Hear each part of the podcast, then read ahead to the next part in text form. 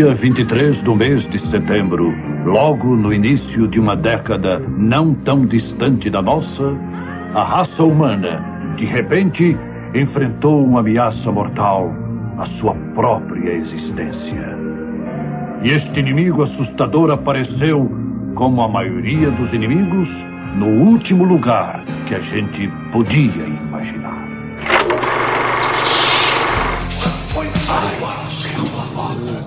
I'm Batman. To Jurassic Park. The Force will be with you.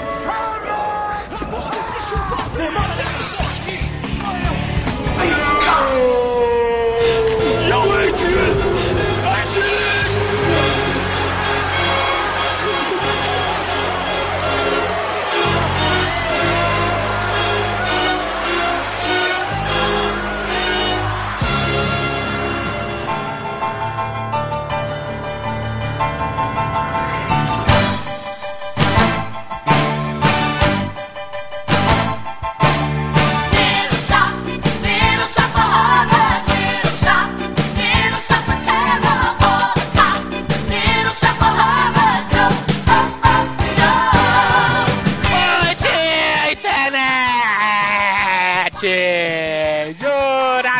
Jurassicast no ar, meus caros internéticos! Voltamos com mais um episódio amazônico. Este quem vos fala é o Calaveira e está comigo aqui. Voltou, moreno, suado, mais gordo. Voltou, cara, ele tá parecendo uma porpeta, mas voltou feliz! Voltou feliz, voltou sorridente, Voltou menos galado. voltou com o saco meio cheio. Ia levar uma ensaboada quando chegou aqui, mas tava tão suave que eu nem consegui falar nada. Eu olhei e tava flutuando. Por quê? Por quê? Vai voltar? Tu quer passar mais 15 dias lá pra ficar suave de novo? ou Já tá voltando normal. Já tá voltando normal. Tava voltando normal já. né? Já. Pois é, internet. É ele. Ele, essa pessoa O dentista, vai. isso, que por causa de agressão em corpo em cima de trabalho, pra fazer transformar ele em cobra, sendo que desenrolou a pele dele, né, Bianchi? Tô entendendo nada que você tá falando. Pois é, Miote. É isso sim, né? Segredo da vida, Miote. Miote, é ele. E aí, galera, enfim, vamos falar daquele filme que o Steve Martin e o John Candy trabalham juntos, mas não atuam juntos. Isso. Fizeram filme juntos. É, fizeram filme juntos, mas não trabalham juntos. Nem no catering. Lá nos meados de 2011, quando isso aqui começou, o Miotti virou e falou assim: Ah, foi o primeiro filme deles juntos. Aí o Bruno, o primeiro filme. Cara, eles dois quase saíram na porrada. Por causa disso, porque o John Candy faz uma ponta, tipo, sei lá, no início do filme, e o outro faz outra ponta no início do filme. E a semântica entre o Miotti e o Brunão não queriam admitir hipótese nenhuma. Ele jamais trabalhou junto, estava no mesmo filme. Cara, isso quase deu briga. Karma, karma, karma, little shop, tá comigo aqui ele, que também serviu de inspiração pra Audrey, pelo menos na circunferência, porque é igualzinho, redondinho, igualzinho. Inclusive, Miote, chega aqui, Miote, você tá hoje. O que, que é, Miote? Você tá triste, Miote? O que Tô, foi? tô, tô de boa. O que, que é? Você tá triste? Tá com saudade de Fortaleza? Pra caralho. Ixi. Sobe o Lionel Rich aí.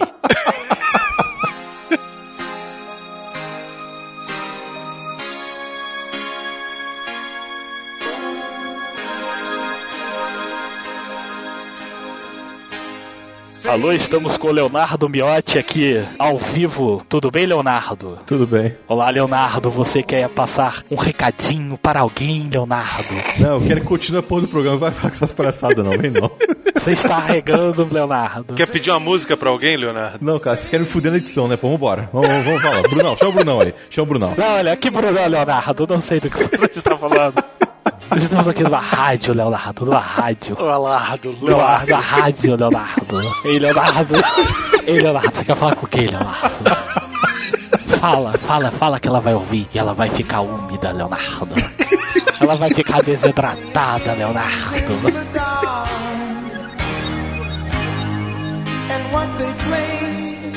Pois é, tá comigo aqui também a Audrey 2, Brunão. Aliás, a Audrey 3, o Brunão. E aí, galera, beleza? E eu sempre quis ter uma planta carnívora em casa, cara. Sempre tive vontade. Por conta desse filme.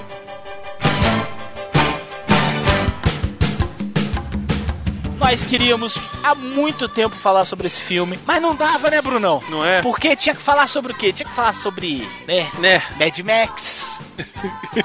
tinha que falar sobre do rock da queda de braço. Hein, Miotti? Eu que falei pra falar esse filme agora, porra. Não com esse papo, não. Internéticos, a verdade é essa. Só o Miotti escolhe os filmes que a gente vai falar, isso. entendeu? A gente fala assim, Miotti, não vai dar pra gravar tal filme, vamos gravar Taxi Driver. Não, vamos gravar isso não, vamos gravar uma comédia. Mas Miotti, a Olha que gente... filho da puta mentiroso. Caralho, não Miotti, agora não. a gente já gravou a comédia pariu. faz pouco tempo. Então, vamos gravar Pequena Loja da Hoje, Pequena Loja da Hoje. Aí, pô, como eu já queria falar desse filme, beleza, Pequena Loja da Hoje, massa, beleza. Então tá.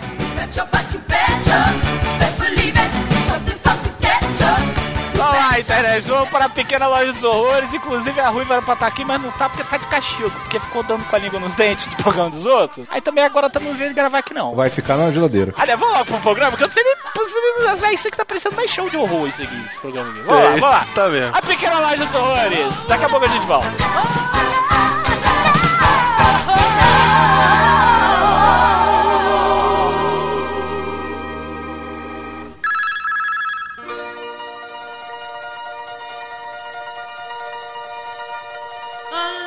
A vitrine deste programa foi patrocinado pela Fiction Corporation, www.fictioncorporation.com.br.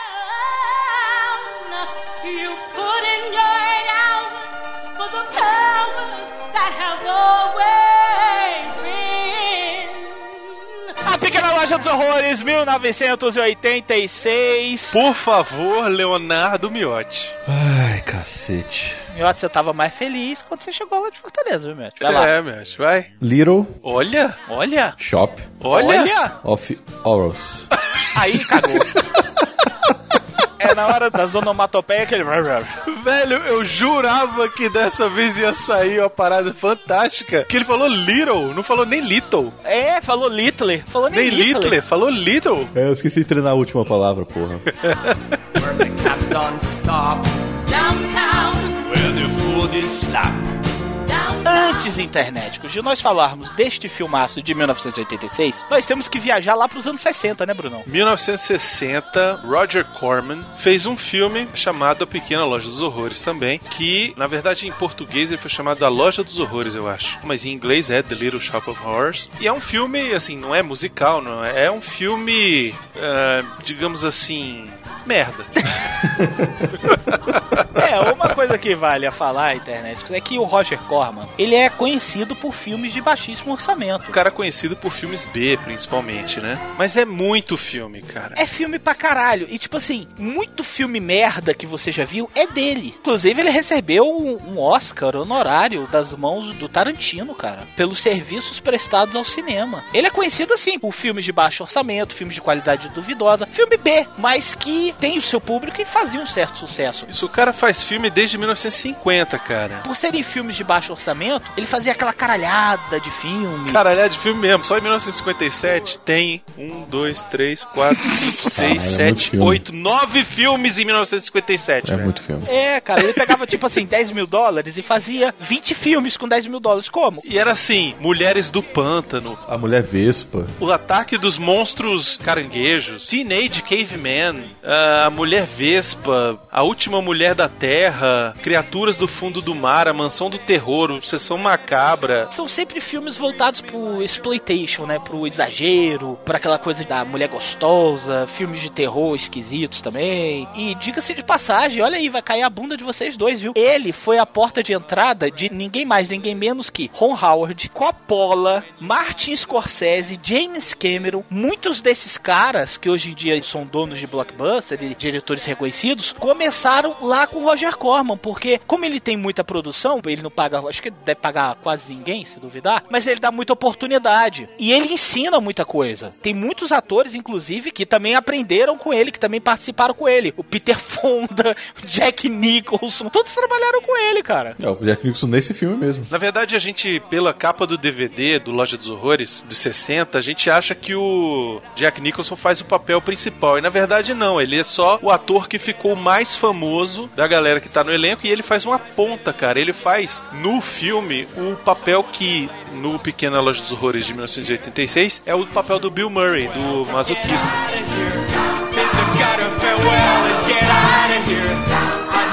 Tenho mais uma dica do Roger Corman, hein? Pra quem gosta de quadrinhos e quer ver uma coisa nojenta, ele produziu o filme do Quarteto Fantástico de 1994, que é um cocô. Totalmente filme B, é uma bosta inacreditável esse filme. É aquele que o Coisa usa uma roupa, tipo um- uma roupa que eu digo, tipo uma fantasia. É, dá pra ver que é uma fantasia. O Senhor Fantástico carrega um braço gigante de plástico. Isso passou em algum lugar? Não, isso não foi lançado oficialmente. Eu acho que isso tinha na internet pra você assistir por streaming há muito tempo. Eu acredito que se você for no YouTube, você acha. With this old Chinese man.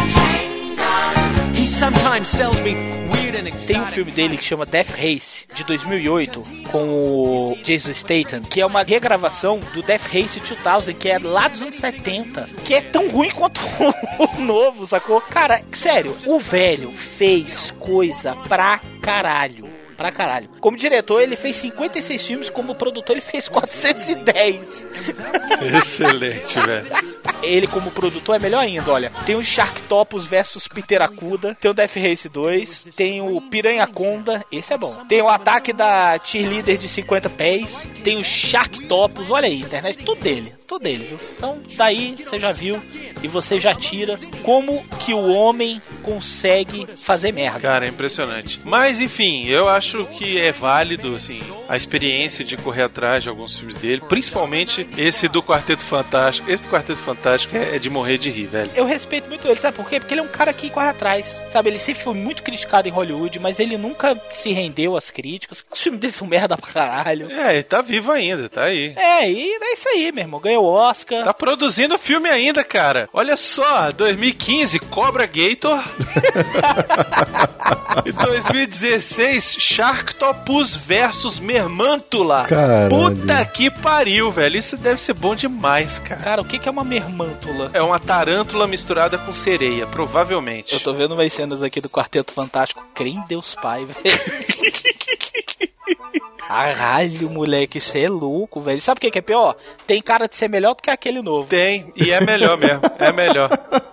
Velho, os nomes dos filmes recentes deles são excelentes. Ó. Esse do Sharktopus já é o terceiro que vai rolar, porque já teve Sharktopus e Sharktopus versus Pteracuda.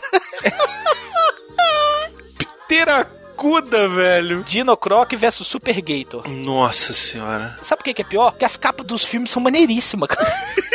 Esse do Sharktopus é um tubarão com tentáculo de polvo. Caralho, maneiríssimo. Eu teria muito um pôster desse no meu quarto. Piranha Conda, porra. Piranha Conda é maravilhoso. Maravilhoso. Escorpios gigantos. Dinocroc. Será que é o dinossauro usando croc? Caralho, meu. Olha, meu, tu já chegou de Fortaleza invocando pra sódia. Plá! Veio, veio com o. Já Aprendeu foi? com o Torinho. Já foi com pra sódia, né? I've given you sunshine. I've given you dirt. O que, que acontece? O filme do Roger Corman, ele é curtinho, tem inteiro no YouTube, só tá em inglês, não achei versão legendada. As atuações são horrorosas, a planta carnívora é, é muito mal feita. Se você já assistiu Pequena Loja dos Horrores, você vai se lembrar de várias coisas interessantes, assim. Tem algumas mudanças, algumas que são interessantes, por exemplo, a Audrey não namora o dentista, os dois não tem nada a ver um com o outro. O dentista aparece, ele é sádico também, muito mais sádico do que o do filme de 86. Caraca! Muito mais, muito mais. O filme ele, ele tem uns tons de comédia. O cara que faz o, o Seymour é o cara chamado Jonathan Hayes. Eu nunca vi ele em nenhuma outra coisa, mas ele é tipo um Jerry Lewis sem talento. O cara que fica tentando fazer caras e bocas e correndo e tropeçando nas coisas e se acha engraçado, sabe?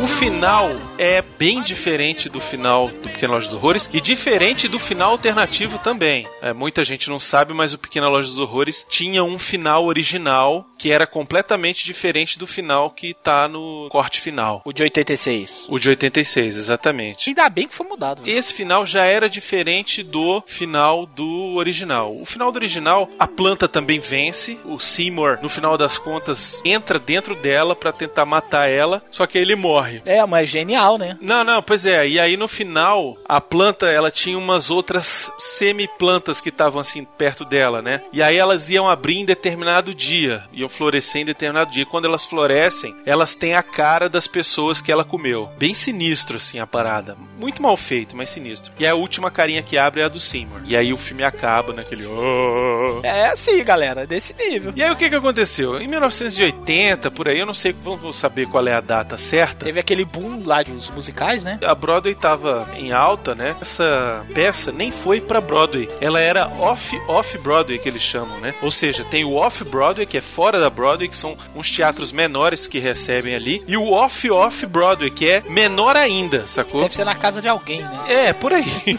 é muito pequeno. São teatros bem menores que devem receber no máximo 20, 30 pessoas e tal. E aí eles estrearam A Pequena Loja dos Horrores, que era baseado no filme do Roger Corman e que era a história do Seymour, todo musicado. Só que aí a gente tem que entrar com dois caras fantásticos que puta que pariu, dois caras assim, talentos, velho. Talento é isso aqui. Howard Ashman e Alan Menken, velho. São os caras que fizeram a letra das músicas e a música em si, né? O Howard Ashman, que é o cara que fazia as letras, né? Era o letrista. E o Alan Menken, que era o cara que fazia a música em si. Pra quem não sabe, o Alan Menken faz muito desenho da Disney, né? Muita música da Disney. Exatamente. Peraí, não foi o Alan Menken que é responsável pela, inclusive, a Bela e a Fera? A Bela e a Bela e a Fera, Pequena Pequena Sereia. Sereia, Aladdin. Pois é, é o cara fraco, né? Um cara fraco, pois é, mas nessa época ele não tinha feito nada disso, gente. É mesmo. Ele era um cara pequeno, não tinha feito absolutamente nada. Tanto que a primeira incursão dele no cinema é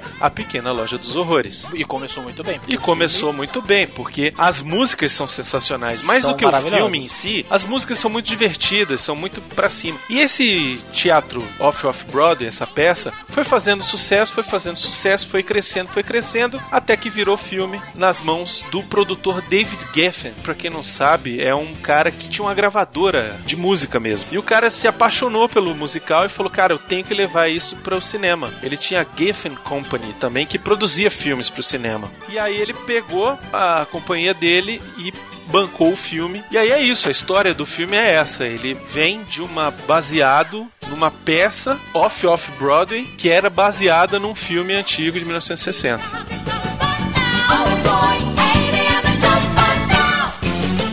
o filme foi dirigido por quem? Dirigido por Frank Oz. Pô, dava pra falar só de um personagem que ele fez, que ele fazia a voz e movimentava o boneco. É o Yoda. Exatamente, o Frank Oz é um cara que é pioneiro do Muppets Studios, né, do Jim Henson Studios. Ele começou ali a carreira dele, basicamente, trabalhando com puppeteer, né? Produzindo os Muppets, animando, servindo de manipulador também. Ele começou naquele universo dos Muppets, né? Até hoje, na verdade. Até hoje o cara ainda faz trabalhos no Sesame Street, nos filmes dos Muppets. Ele ainda é hoje a voz da Miss Pig, a voz do Foz e a voz do animal. A voz do animal, a melhor que tem, nós já falamos, que é a do Mário Monjardim. É, do Monja, É o exato. animal que comeu da poltrona. E ele é, inevitavelmente, a voz do Yoda, né? E ele fez o movimento do Yoda também no Império Contra-Ataca e no Retorno do Jedi. Ele que deu vida. Ele faz o Yosga Vesguinho no final? faz, ele... É você, Obi-Wan? Não, Yoda, é o, aqui é o Luke. Ah, bom, eu pensei que fosse o Obi-Wan. Obi-Wan? Não, Yoda, sou eu, Luke. Ah, tá, tudo bem. Tá comendo tua irmã, né? Tô sabendo. You'll be a ten. You have a talent for causing things. Hey! Ele aparece também rapidinho no Lobisomem Americano em Londres. Ah, isso aí é só porque a gente viu no IMDB. Não, naquela hora do hospital, eu vi que era ele. É É porque ele era careca e de bigode preto, né? Pô, eu conheço o cara. Ixi, ó, tá vendo? Vai lá. Eu, eu, eu, eu, eu, eu. É, desenruga a pele, vai lá. Isso, vai.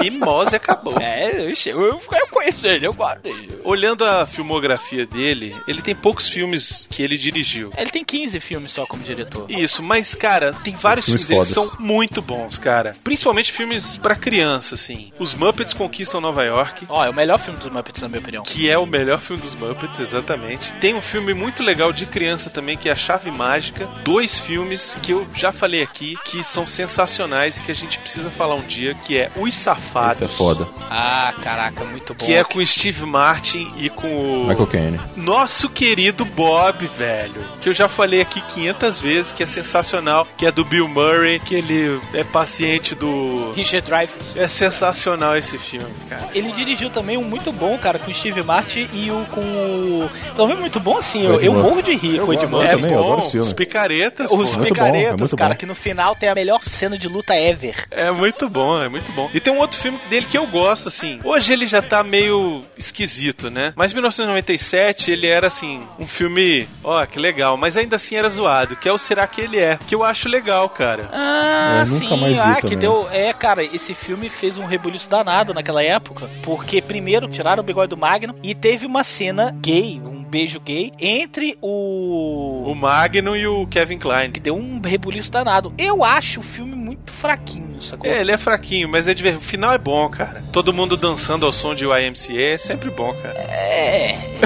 É, né, Brunão? Você e suas teorias. É, eu acho um legal. que eu não gosto dele mesmo é o Stepford Wives, que é o As Esposas de Stepford, que no Brasil. Mulheres Perfeitas, é. que ficou conhecido como Mulheres Perfeitas, que também é uma regravação de um filme sinistríssimo dos anos 70, que chama As Esposas de Stepford, que é muito legal. E o filme é sinistro pra caralho, o original. Eu não tive saco pra passar da primeira meia hora desse filme. Se vocês tiverem curiosidade, assistam As Esposas de Stepford de 1970, 73, eu não lembro a data certa. Dá um medo do caralho o filme. Um medo do caralho. E a história é a mesma, são as mulheres que vão sumindo e se transformando em robôs. Mas é uma puta crítica social, machismo. Nossa, filmaço. O de 70, não esse de 2004. E aí o Frank Oz foi encarregado de levar do palco para as telas de cinema o musical Little Shop of Horrors, né? Ele usou muitas coisas, muitos elementos do musical mesmo. Por exemplo, aquelas três divas, a Tishina Arnold, Michelle Weeks e a Tisha Campbell Martin, que fazem a Cristal, a Ronette e a Chiffon. Inclusive, ninguém me tira da cabeça que elas três serviram de inspiração pras divas daquele desenho do. Do Hércules. Pode ter certeza, sabe por quê? Porque a música do Hércules é a do Alan Menken, É isso. Cara. Ah, tá vendo, internet? Que eu nem conheço e eu faço as conexões.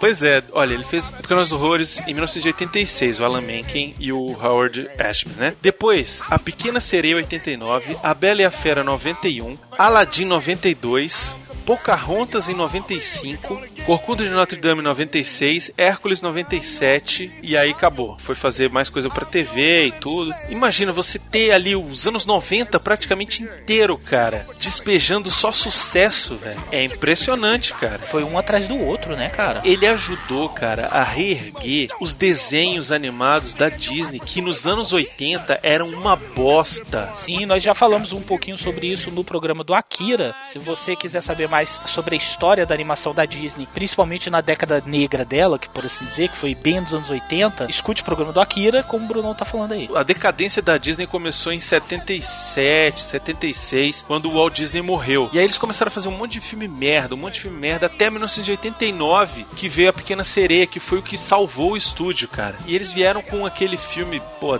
fantástico, que todo mundo aqui gosta, acho que é o favorito do Miotti, né, Miotti? O meu favorito, na verdade, é Aladdin, né? Ah, Aladdin é o favorito da Yasmin. A Disney sempre foi conhecida por ter músicas bonitas nos seus filmes, né? Não eram tão boas quanto passou a ser daí pra frente. Não eram tão boas e os desenhos não eram tão parecidos com musicais como eles são hoje. Sim, exato. Existe a Disney, a Disney Studios, antes da Pequena Sereia e depois da Pequena Sereia. Na Pequena Sereia, eles definiram como que seria a Disney Studios, como trabalharia. Estavam cogitando parar de fazer desenho, sacou? Quando aí alguém deve ter assistido Pequena Loja dos Horrores e falou, cara, que musical bacana, como esses caras podiam trazer músicas pra algum filme da Disney, né? Porque são músicas, pô, que são pra cima, né? São músicas alegres, todas elas são músicas alegres. A letra é escrota pra caramba, assim, falando, ah, planta, animal, vai te comer, não sei o quê, mas a música é animadíssima, né? Você fica, pô, que legal. A última música, I'm a Green Motherfucker, né? Que não fala motherfucker, mas I'm a, I'm a Green Mother. Cara, muito bom, cara. Que ela tá cantando, a planta cantando. Eu sou uma planta, filha da puta, muito verde, vou te comer e você.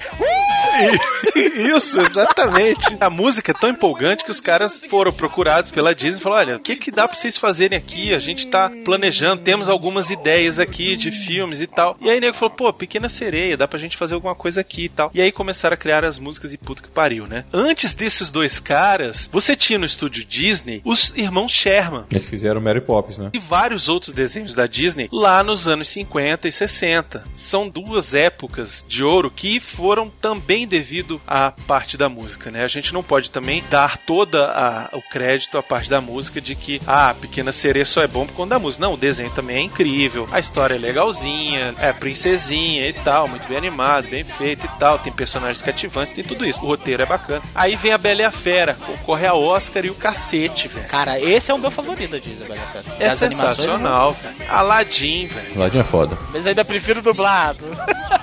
Não, as duas versões são boas, muito É do boas. caralho. Exatamente. Então, a importância do Alan Menken e do Howard Ashman pro cinema, ela é importantíssima. E começou tudo na pequena loja dos horrores. So go get it!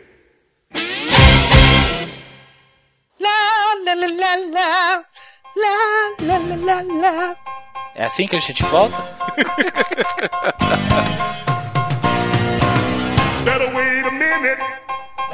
better hold the phone. Better mind your manners. Better change your tone. Ah, internéticos, contextualizado o filme, agora nós vamos falar sobre a pequena loja dos horrores, que o filme já começa de uma maneira magnífica, que são, como eu já falei, as divas do Hércules, só que encarnadas na mãe do Chris, na mulher do Michael e numa estranha. É porque assim, galera, eu eu acho engraçado, tem que ter sempre uma esquisitinha, né? Não dá pra ser todas. É engraçado que essa mulher ela não fez mais nada, só fez isso. É mesmo? Eu vi no NBB que não tem nada não. É, não tem nem a foto dela, né? Pois é, ela não fez nada, só fez aquilo ali. Ela era a que cantava menos. É, verdade. A que cantava mais era a mulher do Michael. A mulher do Michael e a mãe do Chris cantam pra caralho. Canta pra caralho, pô. E são, então magrinha, né? Ah, cara, elas estavam com o filme de 80, 86, pô. 86. Elas eram bem novinhas. Bem Elas novinhas, deviam pô, estar com muito 20 novinhas. anos. Elas deviam estar com 20 anos naquela época. Eu gosto muito da Tisha Campbell Martin. Ela tem um jeitão engraçado, assim, principalmente no Eu, a Patrulha as Crianças, sabe? Eu gosto muito dela como atriz, assim. E ela, com, principalmente com o cara lá, o Michael, no seriado. Ela tem uma cara carrancuda, né? Ela quer fazer cara de raiva. É muito divertida, assim. E nesse filme, ela, assim, as três, elas não têm um papel, assim, que você diga, tipo, ah, elas são fundamentais pra trama. Não, elas estão ali pra contar a história. O filme começa com elas cantando o tema principal, que já é sensacional, velho.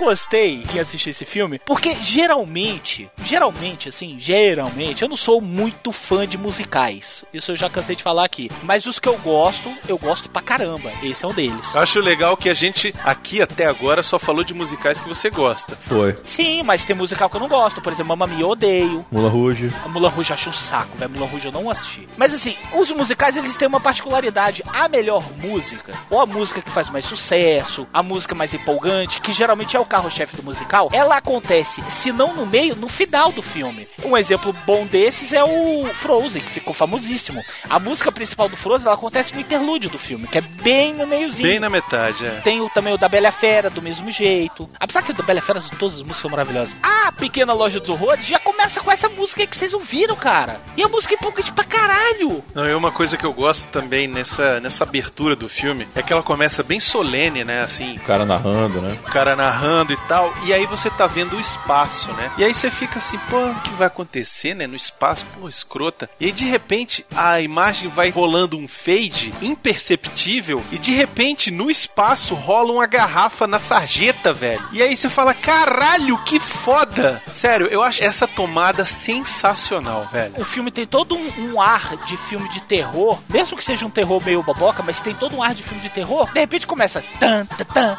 tan, tan, tan, tan, e aí entram as três divas, quer dizer, as duas divas iam tá ali porque era amiga de alguém. e elas começam a vir cantando. Porque o filme, inclusive, o filme é dos anos 80, mas o filme se passa na década de 60. E aí elas chegam vestidas com aquela roupa dos anos 60, com aquela coreografia mais nada a ver, pra, porque elas estão, sei lá, no meio da sarjeta do Brooklyn. Isso, tipo, é o lugar mais imundo da cidade. É, velho. Só que elas estão tão felizes assim. É, cara. É, e a música é tão pra cima que você fala assim: caraca, eu queria morar aí, velho. Eu queria, sabe, tá lá junto com elas, dançar na chuva, escambau. Cara, eu tô aqui dançando, eu tô passando o filme quando a gente tá falando. Eu tô aqui. eu tô aqui dançando, cara. É muito contagiante essa música, sério. Eu faço aqui meu desafio. O Mafia Sonora tá aqui escutando que eu sei. Se ele tocasse essa música e nesses bailes dessas boates vagabunda que ele toca, essas boates de pornô que ele vai, cara, eu tinha certeza que ia fazer maior sucesso essa música. Essa música é muito legal, cara. Ela é, É divertida mesmo, Ela é, é divertidíssima, cara.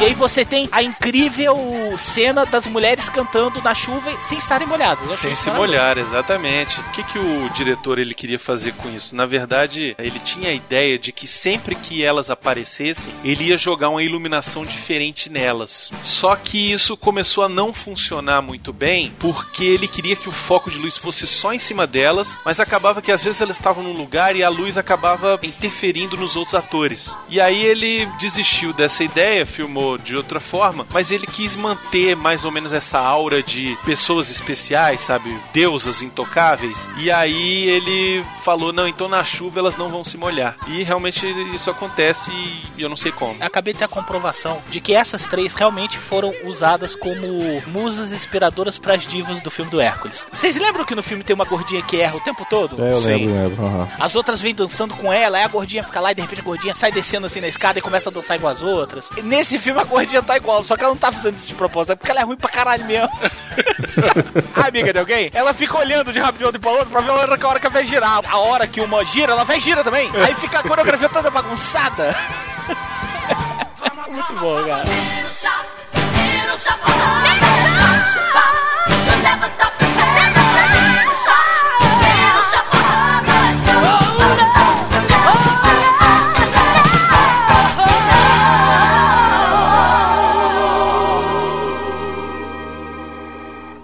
Termina essa música divertida e a gente é levado até a loja do Sr. Mushnick, né? E o filme vai contar a história do Seymour Krelborn, que é interpretado pelo Rick Moranis, que é um órfão que trabalha nessa floricultura do Sr. Mushnick. O Sr. Mushnick explora ele, apesar de ter sido o cara que meio que adotou o cara, né? Ele é dono dessa floricultura e o Rick Moranis, né, o Seymour, ele é apaixonado, arriado dos quatro pneus pela Audrey. Isso, conhecido também como Olivia Palito, porque a mulher é Pô, feia né, pra velho? caralho. Puta merda. Ela é feia. Não é, velho. Ela é maneira. Ela hoje não que ela tá velha. Mas ela naquela época, se tu pegar as fotos dela, Ela é esquisita. Ela é esquisita, pô. ela é nariguda, mas ela, Ela não é, é feia. nariguda, é. Ela, tem um, ela tinha um corpão. Aqui nós estamos falando da Ellen Green, cara. Foi a única que era do elenco original da Off of Broadway. Olha aí, tá vendo? E eles tinham tentado até outras pessoas, mas depois viram que ninguém deu certo e chamaram ela. Ah, por que não chamar, né, cara? A garota tá fazendo um bom trabalho. Pois é, faziam um bom trabalho e Ah, chamaram provavelmente eles queriam um nome, alguém com nome na. ela. Isso, exato. Eles queriam alguém com nome, ela não tinha, mas enfim. Ela fez um personagem no Corra que a Polícia Vem e TTs um terço. Ela é a mãe da Matilda no profissional. Esses são os papéis mais emblemáticos, assim, dela. Fez muita coisa de TV. Do elenco, ninguém fez nada, com exceção do Steve Martin e o Rick Moranis, no cinema em Hollywood. O cara que faz o Sr. Mushnick, né, o Vincent Gardenia, ele fez também muita coisa, assim, muita coisa mesmo. Trabalhos como O Céu Pode Esperar, de 78, Desejo de Matar também, Feitiço da Lua. faleceu em 92. Cara, Cara, esse filme, ele nunca ia sair hoje em dia, internéticos, na boa. Ele nunca ia ser aceito na sociedade bundona que nós vivemos hoje. Por quê? O filme começa com a Audrey entrando na loja, muito gostosa, por diga de passagem. Com um mega decote. Magrinha, porém gostosa, e com o olho preto. Aí o dono da favela lá que eles trabalham fala assim: é esse o teu olho, Audrey? É, não, não é nada não. Cara, a voz dela é muito engraçada, velho. É. Não, não é nada não, seu Mantis. Aí ele vira assim: Pô, ele te bateu de novo, né? Faça só um murro. Caralho. Melhor que aí o Seymour chega pra ela e fala assim: Você mudou a maquiagem? É, aí ela. There you go. Downtown, where the folks are broke, you go. A gente é apresentado a esses três personagens e tamo lá na loja deles, né? E aí, cara, a gente descobre que é uma loja, coitado, velho. É uma loja de merda. Gente, é uma loja de merda que vende produtos merdas num bairro merda, com funcionários merdas. Logo em seguida tem uma das músicas mais sensacionais. Todas são sensacionais, né? É foda, cara, que é a do Skid Row, cara. Skid Row. Eles vão falar que o lugar que eles vivem ali é uma merda e todo mundo tá preso aquilo ali de certa forma e não tem como escapar daquela porra, porque eles não têm oportunidade. E aí é todo mundo, cada um do seu jeito, né?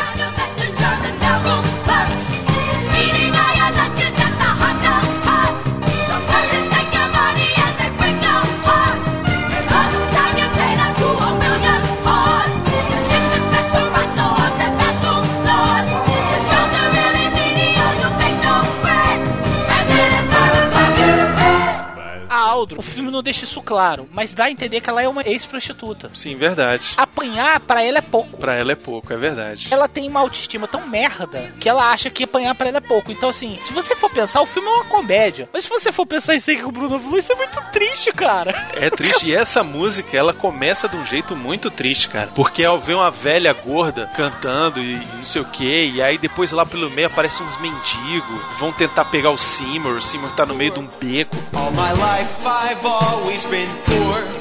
I keep asking God what I'm for. And he tells me, gee, I'm not sure. Sweep that floor, kid. Oh!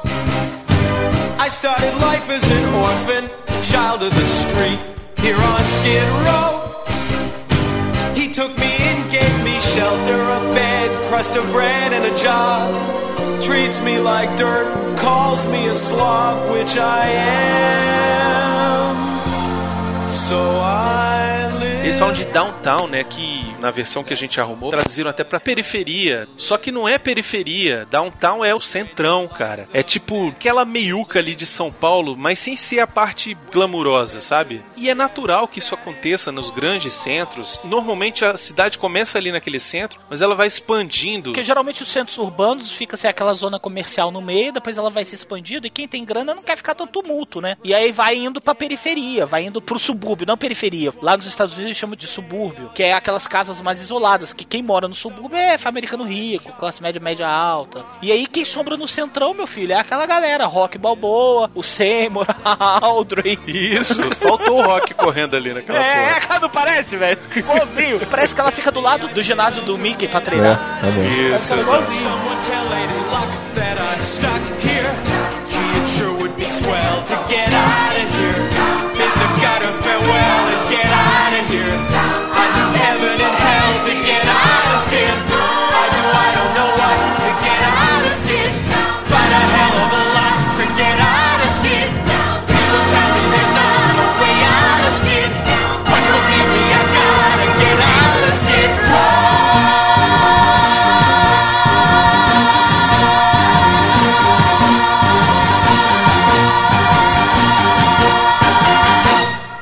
Os três, e daqui a pouco o Sr. Manchester fala, ó, chega, amanhã não precisa vir trabalhar ninguém, foda-se essa merda. E aí eles ficam, não, mas eu preciso do emprego, não sei o que e tal. E aí o Seymour, a Audrey fala pra ele, Seymour, fala pro Sr. Manchester daquela planta que você vem trabalhando nela, né? E aí ele conta a história de que ele um dia tava passeando no bairro chinês, e aí rolou um eclipse solar, e aí ele viu uma plantinha na banca do chinês lá e comprou a plantinha, e era uma planta muito estranha, esquisita e tal, e aí ele apresenta e ele diz que ele chamou ela de Audrey 2. É a visão americana daquilo que ela não consegue explicar, ele sempre coloca vindo do extremo oriente misterioso, né? Aí é óbvio que uma planta misteriosa você vai comprar na mão de quem? De um cara vestido de chinês safado, velho. E aquela cena é tão engraçada porque o chinês ele anda igual um retardado. Eu não sei porque que o ator fez aquilo, cara. É, e eu acho engraçado que, tipo, ele não tinha nada pra vender. Aí apareceu a plantinha, ele vendeu mesmo assim, 1,95. É mesmo? É verdade. Bom, e aí ele fala: Não, vamos botar ela aqui na.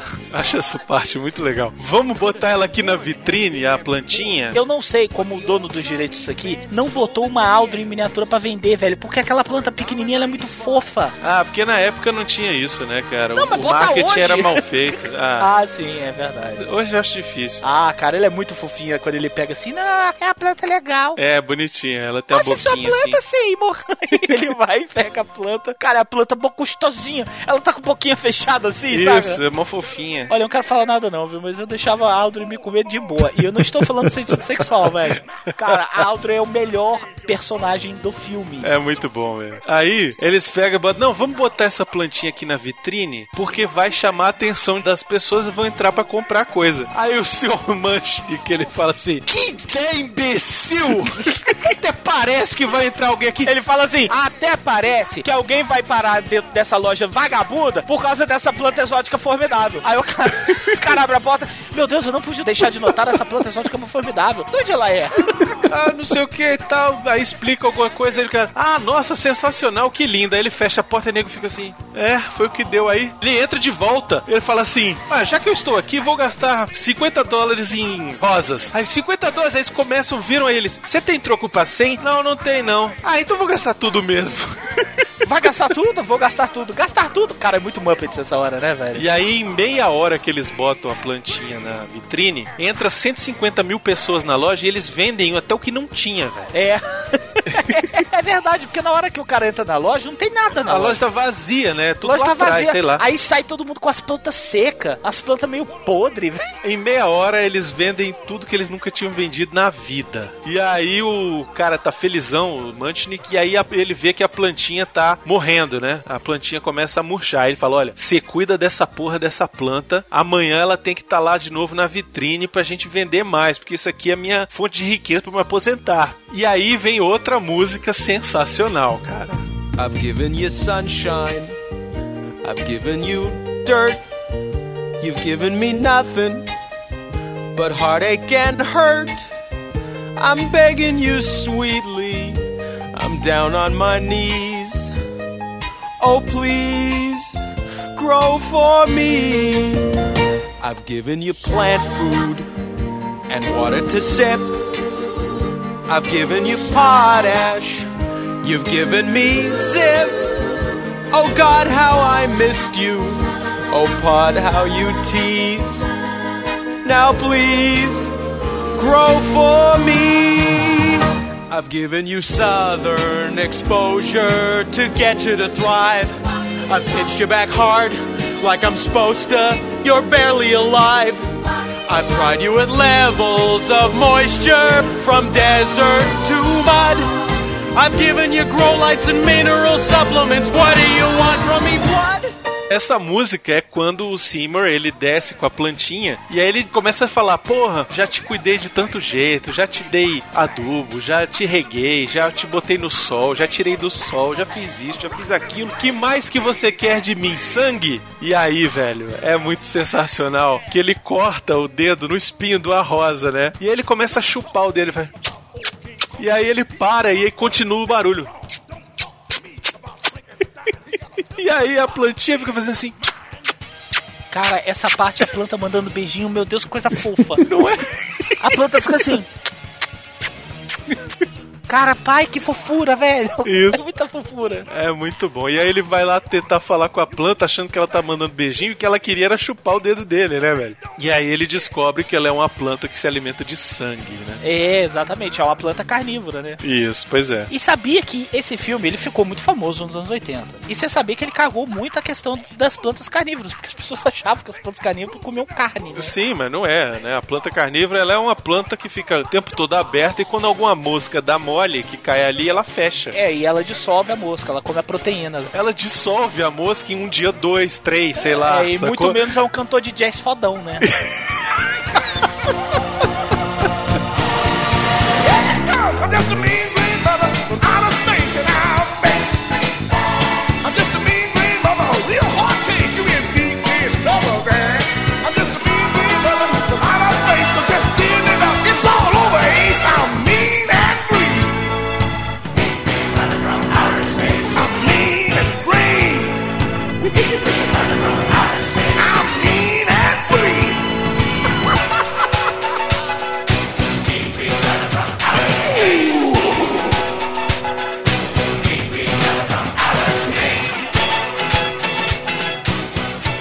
queria muito que fosse, cara. Porra, ia ser maneiro, né? Caralho, muito show. Vocês lembram dos anos 80 que vendia uma plantinha que dançava quando você botava música? Eu lembro. lembro. Podia ter uma que cantava junto, né? Ia ser a Audrey.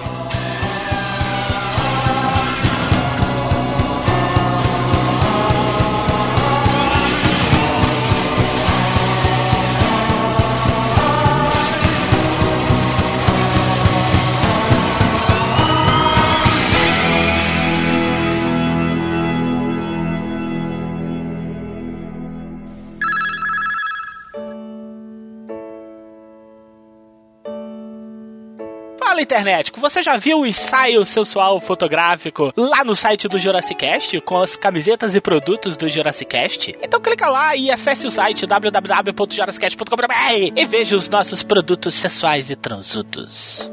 Lift up your head, wash off your mascara. Here, take my Kleenex, wipe that lipstick away. Show me a face, clean as the morning. I know things were bad, but now they're okay. Agora o Rick Moranis, você sabe qual foi o último filme que ele fez? Tem a menor ideia. Foi o querido Chiquinho Bebê. Caralho! Foi o último filme mesmo, faz dublagem, outras coisas. Mas filme mesmo, ele parou. O que, que houve com esse cara? É, na verdade, o último filme que ele fez foi um filme pra televisão, pra vídeo direto, na verdade, home video, que é Querida Encolhi a Gente. Ah, ainda teve esse, porra. O último mesmo é Irmão Urso 2, em 2006. Pô, mas foi em 97, olha só. Esse querido encolher a gente, ele tá velho, cara. Tá no Netflix esse aí. É, esse filme é muito estranho. Tá todo mundo velho, o elenco tá todo velho. É ele e a esposa dele, se eu não me engano. Eu gostava do Rick Moranis, era um cara divertido, assim. A gente já falou um pouco dele quando a gente falou dos Caça-Fantasmas, né? Mas ele tem alguns filmes legais, por exemplo, um filme chamado SOS Teologo Solto do Espaço! que a gente já falou dele também. Querido Encolher as Crianças é legal. O Tiro que não saiu pela culatra é. é né? Cara, eu nunca mais ouvi falar do Rick Moranis, eu não sei porque que Ele se aposentou, cara. Se Pois é, aposentou. mas não sei porquê. Cansou. Cara, será que foi por causa disso? É, ele disse que voltaria se tivesse o Caça-Fantasmas 3 com o elenco original. Ele falou que ele voltaria. É, um já morreu. É, não, e não vai rolar, né? O, é, o que vai voltar do Caça-Fantasmas 3 vai ser com um elenco feminino. Ah, pelo amor de Deus, velho. O Hollywood nunca aprende, né? Já tá certo isso. Não, já tá certíssimo. Pequeno Grande Time. Esse é um filmaço. Tipo, sabe esses filmes de time com criança que tinha quando a gente era moleque? Tipo, é, os grandes campeões. Tipo The Ducks, né? The Ducks, isso, Mighty Ducks. O Pequeno Grande Time é um filme desses. É muito divertido, mas é totalmente pra criança, infantil, né, gente?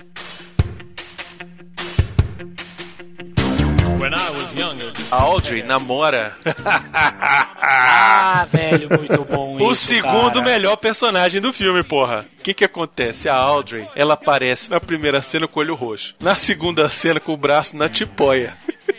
E aí o cara fala, ó, mas isso aqui ele teu namorado, não sei o que e tal, e a gente ainda não vê o namorado. Lá pelas tantas, a gente é apresentado a porra do namorado da Audrey. O legal é a introdução dos personagens. Que a Audrey fala, mas ele é doutor, ele pode me sustentar, ele ganha bem. Aí o que, que tipo de doutor faz isso com a namorada, cara? Aí corta. Aí mostra um sujeito numa Harley Davidson. E é o único filme que o Steve Martin tá de cabelo preto e o cabelo nem dele é. Cara, mas aquilo é muito bom, velho. Ele chega numa Harley Davidson. E aí, como é que ele para? Como é que ele estaciona a Harley, a Harley Davidson dele, meu ótimo? Ele não estaciona, ele pula dela e ela continua andando e freia sozinha. Ele faz um. "Hã", Aí ela para. Isso, exato. Ele, ele dá uma semi-olhada pra ela. É faz, muito bom. Aí ela, psh, ela obedece ele, velho. Ele é tão incrível que ela, ela obedece ele parando. Não, entendeu? tem uma outra cena que ele vai buscar ela na loja, que ele vem, a moto vem voando com ele, velho. É a parte que ele vai conhecer o Seymour e o Seymour vai apresentar o, a planta pra ele, né? Aí ele vai pegar a Audrey, aí, aí, fala assim: ah, Audrey, vamos fazer alguma coisa lá? Não posso, eu tenho um compromisso. Cara, de repente você vê a moto voando. Cara, mas aquilo foi tão épico que a moto vem da puta que pariu. E ela vem assim, igual um cometa. Pá! Chão. Ei, mulher, você tá pronta? Cara, que eu acho muito, eu sou muito fã desse personagem. Ela, sim, doutor, desculpe. Por quê, né? Ele tem que chamar de doutor. Fica puto se não chamar. E a versão dublada é com o nosso querido Hélio Ribeiro, né, cara? Que é melhor do que o Steve Martin. Steve Martin ele só é famoso no Brasil por causa do L. Ribeiro. É verdade, cara. Porque o Hélio Ribeiro, ele é muito melhor que o Steve Martin, cara. cause I'm a Pô, importante a gente dizer pra quem nunca viu o filme que ele faz um dentista sádico. E é por isso que ele bate na Audrey. Isso, o sádico é aquele que se diverte ao aplicar dor nas outras pessoas, né? Isso, e ver os outros sofrerem. Em ver os outros sofrerem, exatamente. E aí, cara, a música dele no consultório é sensacional, é, é fantástica, velho. Ele feliz de que ele é um dentista, cara. E ele começa a história. Quando eu era pequeno, mamãe me disse que eu tinha um talento pra fazer as, as pessoas sentirem dor, não sei o que. E ele vai contando, e ele felizão. E aí, porra, a música vai subindo, vai subindo, ele contando esse negócio meio rap, né, a parada? Meio monotônico. E aí, de repente, quando chega no refrão. É muito bom, cara. Excelente. People will pay you to be inhumane. Your temperament's wrong for priesthood, and teaching would suit you still less. Be a dentist. You'll be a success. Here he is, folks,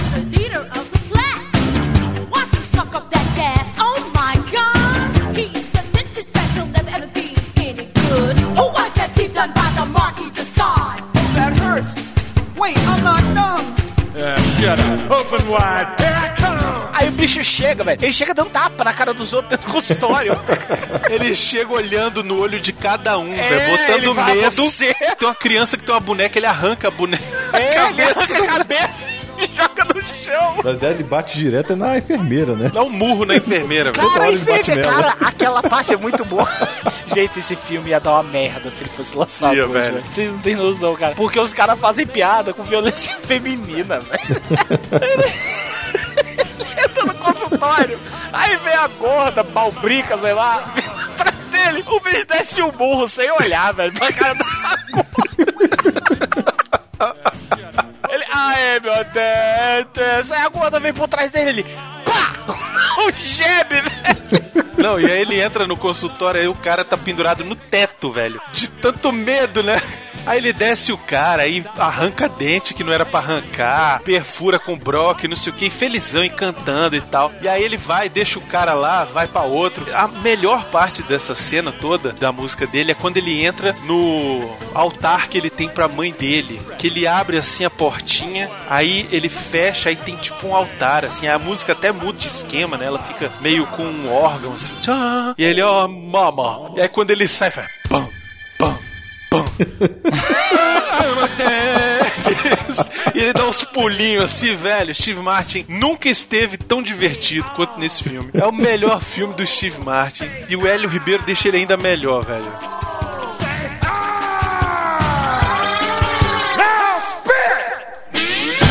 Passando da parte do dentista, a gente volta pra Audrey, né? E aí o Seymour vai alimentando ela e ela fica grandona. E, E ela ela fica grandona. Ela começa a ficar muito grande, pois é. E ela começa a falar com ele. E ela fala assim: Ah, eu preciso de carne pra crescer. Aí ele, porra, mas como assim carne? E ela é, carne fresca. Aí não, eu vou ali comprar uma bisteca. E não, não, ela, não, não, tem que ser carne. Ele, carne humana? Aí ela fica olhando pra cara dele assim. Isso tudo cantando, né? E aí ele fala assim: Não, não vou, não vou, não vou dar, não vou fazer isso, sua maluca. Aí ela, mas eu vou te recompensar. Imagina tudo que você quer, todos os seus sonhos. Isso eu não entendi, é um musical, né? Mas eu também não entendi como é que a planta carnívora que fala ia dar tudo pra ele. Mas. Então, é como se ela tivesse um poder de atração, né? Tipo feromônio, alguma coisa assim. E é por isso que ela chama tanta atenção e, e as coisas acontecem, porque ela teria um poder de influenciar pessoas. Inclusive, no filme do Loja dos Horrores, de 1960, tem uma hora que ela pede pra ser alimentada, o Seymour fala que não vai, que chega, que não sei o quê. E aí ela meio que controla a mente dele, sacou? Ela transforma ele num, num zumbi. Ela fala, não, você vai, não sei o que e tal. Ele, sim, eu vou. Então é meio que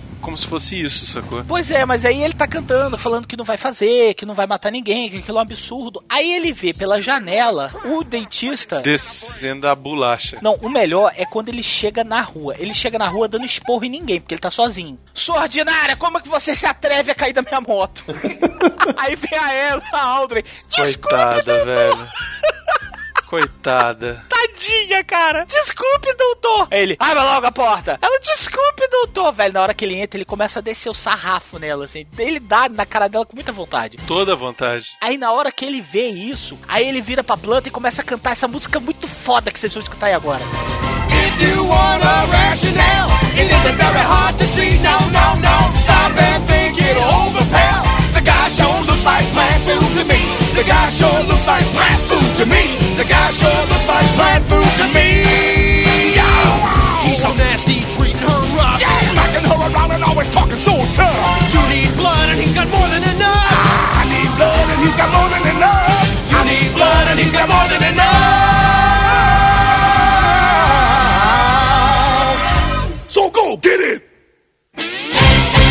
voz da Audrey, ela é feita por um cantor. Era, morreu. Sim, é verdade, é. Levi Stubbs. É a voz, a personalidade e a- a- ela cantando, né? Era um cantor, na verdade, um cantorzão de blues, né? De soul music. Né? E fez muito pouca coisa pra TV e pra cinema. Na verdade, só a Pequena Loja dos Horrores mesmo e pouca coisa pra televisão.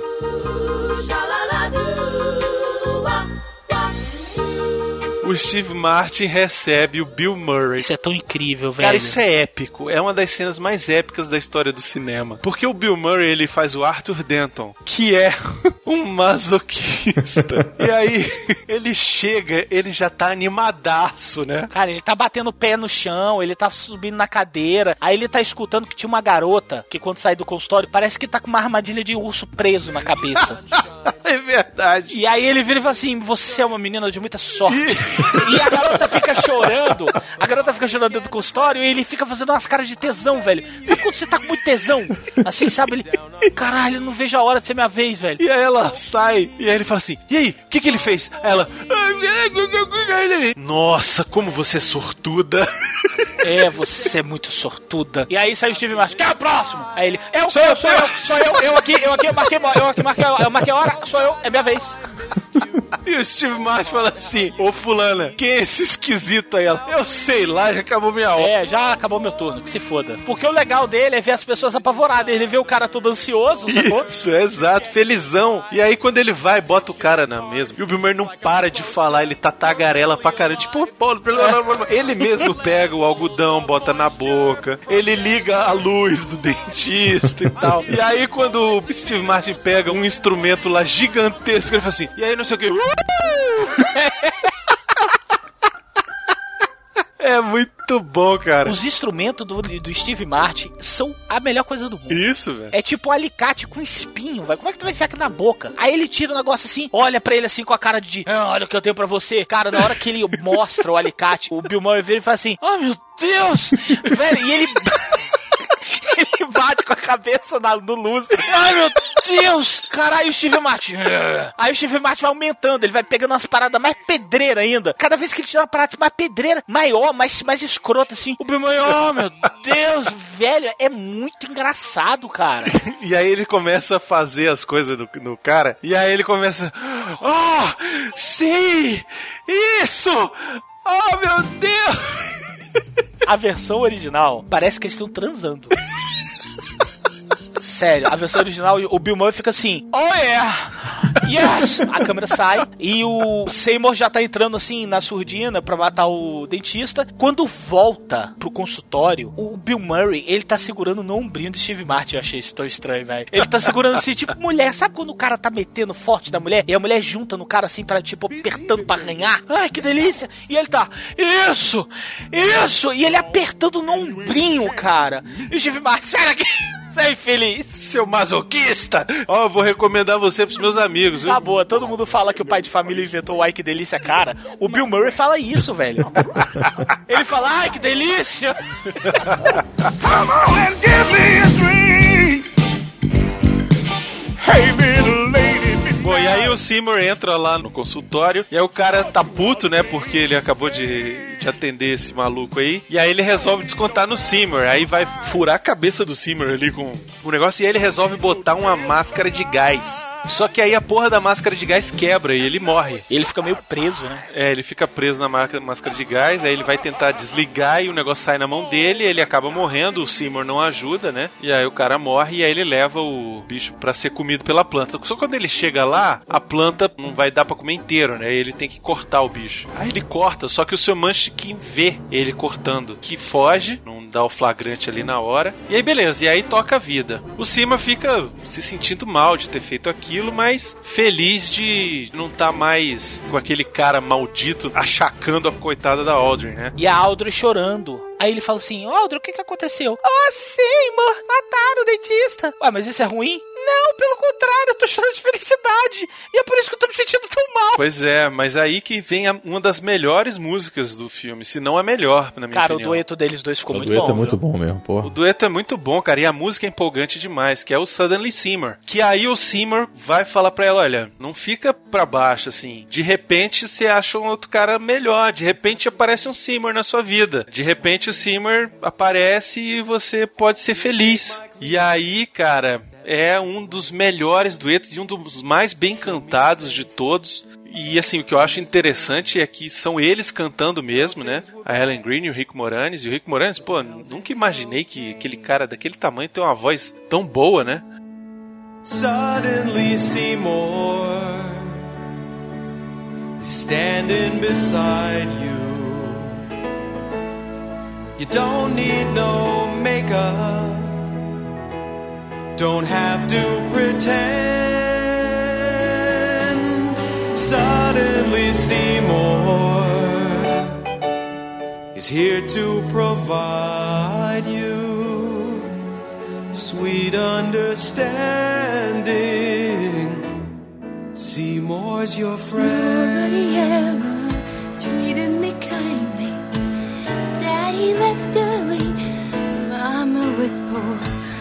I meet a man and I follow him blindly. He'd snap his fingers at me. I'd say sure. Suddenly,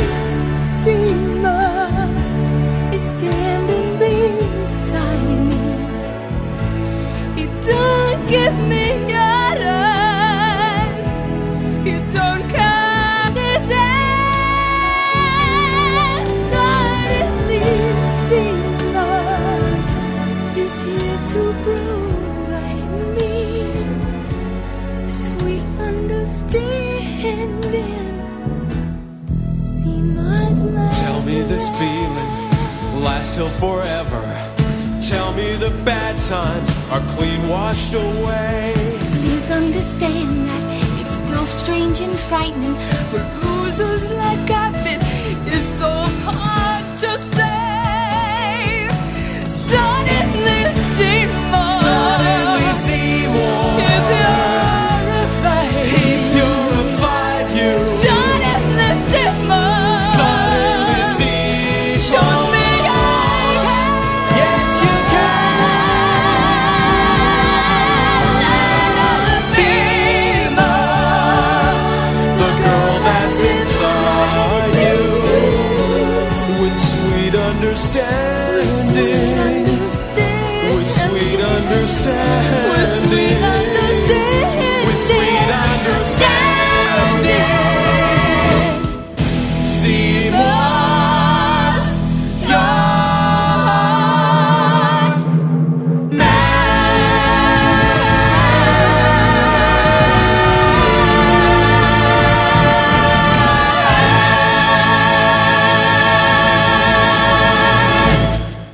Enfim, a Audrey original e o Seymour Dá uma sapecada. dá uma testada naquelas carnes. E ele tá mega famoso, porque a planta começa a ficar tipo. Cara, eles querem fazer programa de televisão com a planta. Eles querem levar a planta pra TV com ele, claro, que a planta sozinha não faz nada. E ele é o proprietário da planta. E eles querem pagar uma fortuna pra fazerem dele um astro da televisão e tal. E aquilo começa a crescer, ele começa a ganhar dinheiro pra caralho. O Simon, não o seu Mantikins. Até porque o seu Mantikins, né, Brunão? Morre também. Isso, ele morre também, exatamente. Audrey mata ele. Numa determinada hora lá, ele vai confrontar o Simon. Fala: Olha, eu sei que foi você que matou o cara, como eu fui eu que criei você e tal. Eu vou te dar uma chance de você fugir. Você só me diz como cuidar da planta e tudo bem. E aí eles estão subindo lá, e aí a planta já fica esperando, né? Já fica, e aí é uma cena até bem tensa e tudo. E aí quando eles sobem lá, a planta come o, o Sr. Manchin. Igual um espaguete.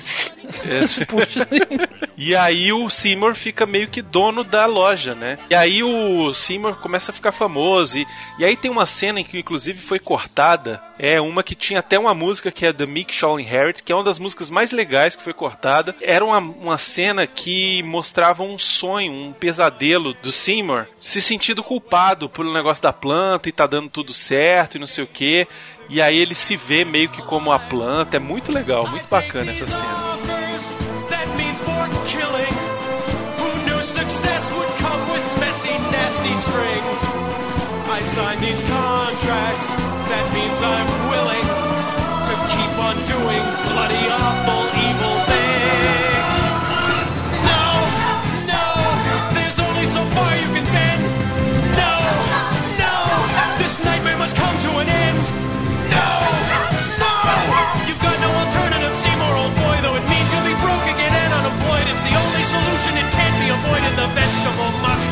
destroyed.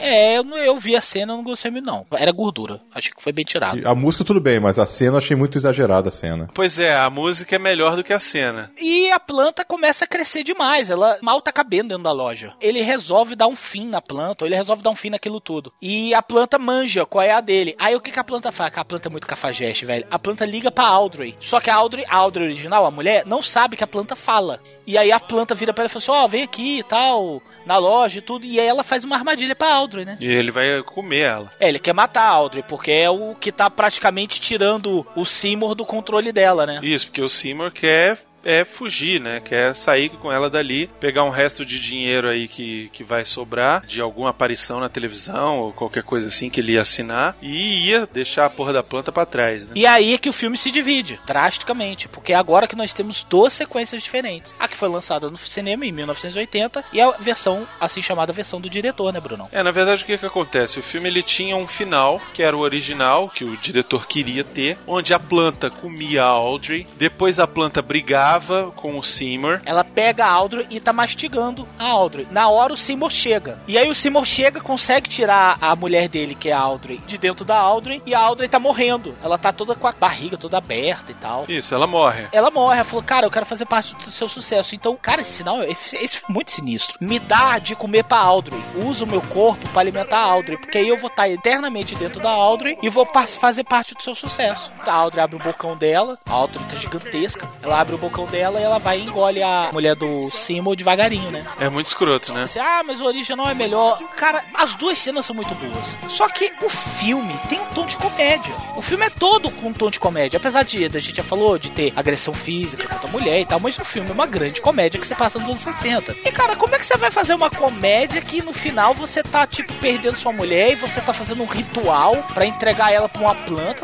Eu achei que ficava meio exagerado. Na verdade, o que acontece? Esse final segue o final original da peça da Broadway, que era assim: ele comia Audrey, depois comia o Seymour, a planta dominava o mundo, dominava todo mundo, e todo mundo aparecia com a carinha, igual no filme original, que no final a planta tinha umas outras plantinhas né, que, tipo, adjacentes, que abriam, e aí quando abria era a carinha de quem ela tinha comido. E aí na peça isso acontece, abre a carinha e a carinha tá lá cantando e é o cara que foi engolido. E o final é todo mundo cantando e virou carinha. É escroto, mas vai fazer o quê? É isso. E aí nesse filme não ia ter esse carinha cantando. Ele bolou uma outra coisa, mais cinematográfica, que eu acho maneira. Eu adoro os filhotes da Audrey. Isso, não só os filhotes da Audrey, mas tô dizendo a parte que se segue depois, né? Porque na versão original, depois da Audrey ser comida, o Rick Moranis ele não aceita e resolve brigar com ela, resolve matar a Audrey 2. E aí eles começam a brigar e aí vem de novo uma das músicas mais legais, que é I'm a Mean Green Mother from Outer Space. Nossa, É, essa a- música é muito legal. É muito foda, que é muito legal. Sobe aí, miote.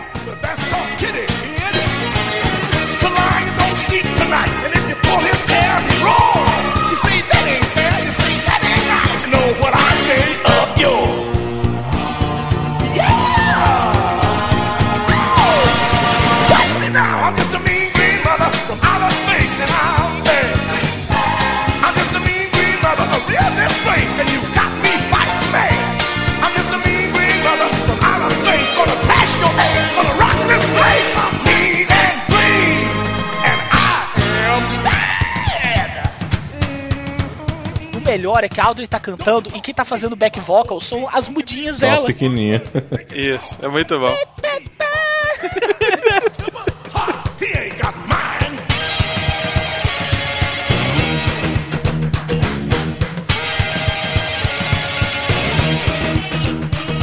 Tá lá, não sei o que, e aí no final original ela consegue, prende o Seymour e come ele, engole ele. Bem devagar, é uma cena bem tensa também. E aí depois, o final original mostrava sendo vendidas várias Audrey 2 nos mercados. Porque na hora que a Audrey tá discutindo com o Simon, né, que ela, ele se resgatou ela, chega o James Belushi, que ele é tipo um representante de uma empresa que quer vender várias Audreys pra América inteira. No original, mas na versão do diretor, é outro ator que fez. É outro ator, porque ele fez primeiro, o Jim Belushi veio depois, veio na refilmagem. E aí ele teria assinado que, ok, vou vender mesmo. E aí começam a vender várias Audrey 2, é uma loucura, povo correndo no supermercado e tal. A Audrey 2 está na casa de toda a família americana e aí começa a crescer e a matar todo mundo. E aí é planta correndo no meio da rua e gente correndo. E aí vira filme B, aí vira Filme Roger B, Corman. filme B totalmente isso aí. Aí vira Roger Corman, É velho. muito escroto. Entendeu? Aí vira, porra, as, as plantas que começam a invadir Nova York, não sei o quê. E aí sobem na Estátua da Liberdade e tal, e come helicóptero, escambau. E aí o final é The End, com um monte de interrogação. E aí a planta avança na tela e come a tela e come quem tava assistindo. E essa cena foi completamente, essa parte inteira, a partir do momento que a Audrey é comida, ela foi detestada nas sessões testes que foram feitas pro público. Porque Hollywood tem muito disso, né? Querem testar de como é que vai ser a recepção. A pré-estreia que nós fazemos aqui no Brasil, que é tipo uma forma de você estrear o filme antes da estreia. A pré-estreia de verdade,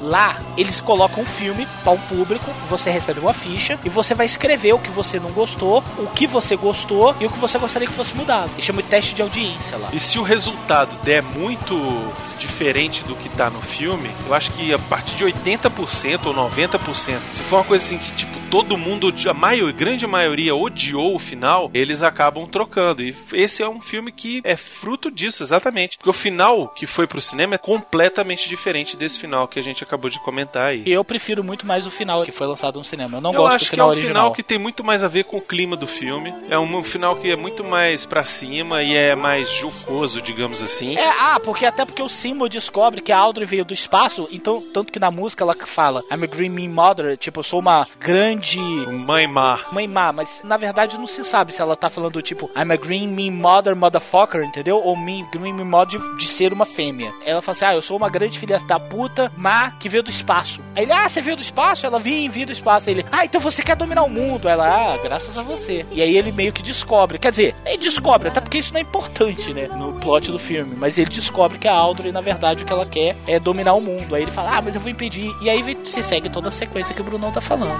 Isso, e aí no final que foi pros cinemas, a Audrey derruba um- uma floricultura inteira praticamente em cima do cara, e aí sobra um cabo de energia lá, ele consegue pegar esse cabo e dar um choque nela, ela morre, explode, e aí vem o final feliz dos dois lá, indo morar na casinha que ela sempre sonhou, que a gente acabou esquecendo de falar dessa música. Ah, que ela fala que ela queria Que ela queria morar numa casinha bonitinha, dona não sei o casa. que, ser dona de casa, e o cara ia cortar grama, e não sei o que. E aí o final do filme é exatamente esse: eles conseguem ir pra uma casinha bonitinha. A casinha de sapê, de sapê. Caralho, Bruno, pra quê, velho? Caralho, vai É pra Porra. encerrar de um jeito escroto. né? É, Ficar tô percebi.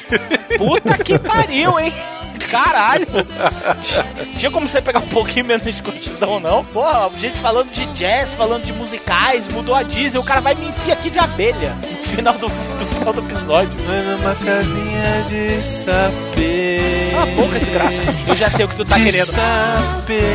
É, não, vai subir agora a música do Kid Abelha, De né? sapê. Cala a boca, De Alves. sapê.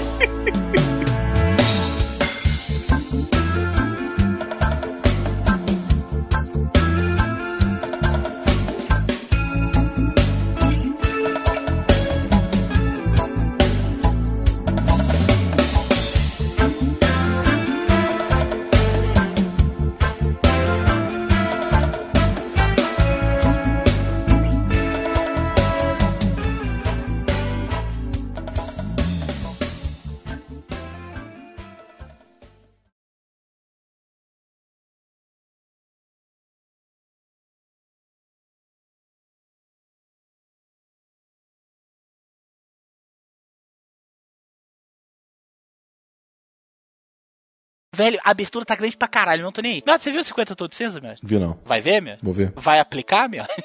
Eu faço coisa muito pior que tá ali. Que isso, Que meu? isso, Miotti?